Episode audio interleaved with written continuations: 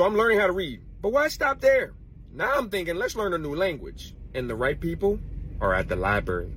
Let's go check them out because they always know what to do. All right, y'all. I'm heading into the library. Let's go see what we got going on up in here. Hello. Can you tell me a little bit about um, Mango? Was it Mango Languages? Mango Languages. Okay. It's our learning language system. What you're going to want to do is you're going to start at our website and you're going to go to Digital Library. We're going to go down here to under Learn and it's going to be right there under Mango. It's going to ask you to sign up um, or log in, whether or not you have.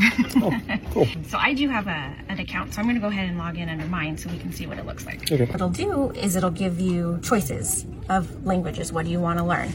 These are their most popular ones, but definitely not all the ones they have. So we're going to click on see all just so you can see how many languages you have access to learning. My next thing I'm going to actually do after I learn more reading is Spanish. That's like that's right on the top of the list, like right there. We'll go ahead and look at that. They've actually got two different types of Spanish, and it'll always save your spot. So it looks at. At one time, I was also trying to learn Spanish. we have a bookstore here that's run by the Friends of the Library, Okay. um, and the Friends of the Library are community members who uh, support the library. Do they take book donations? Yes, we do take. You take book donations too?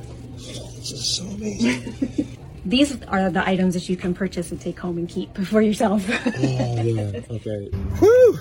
Went in with a little, came out with a lot. Can you believe that? So we thinking about learning a new language. And also, I found out they got a bookstore up in there. It was cute. Let's go.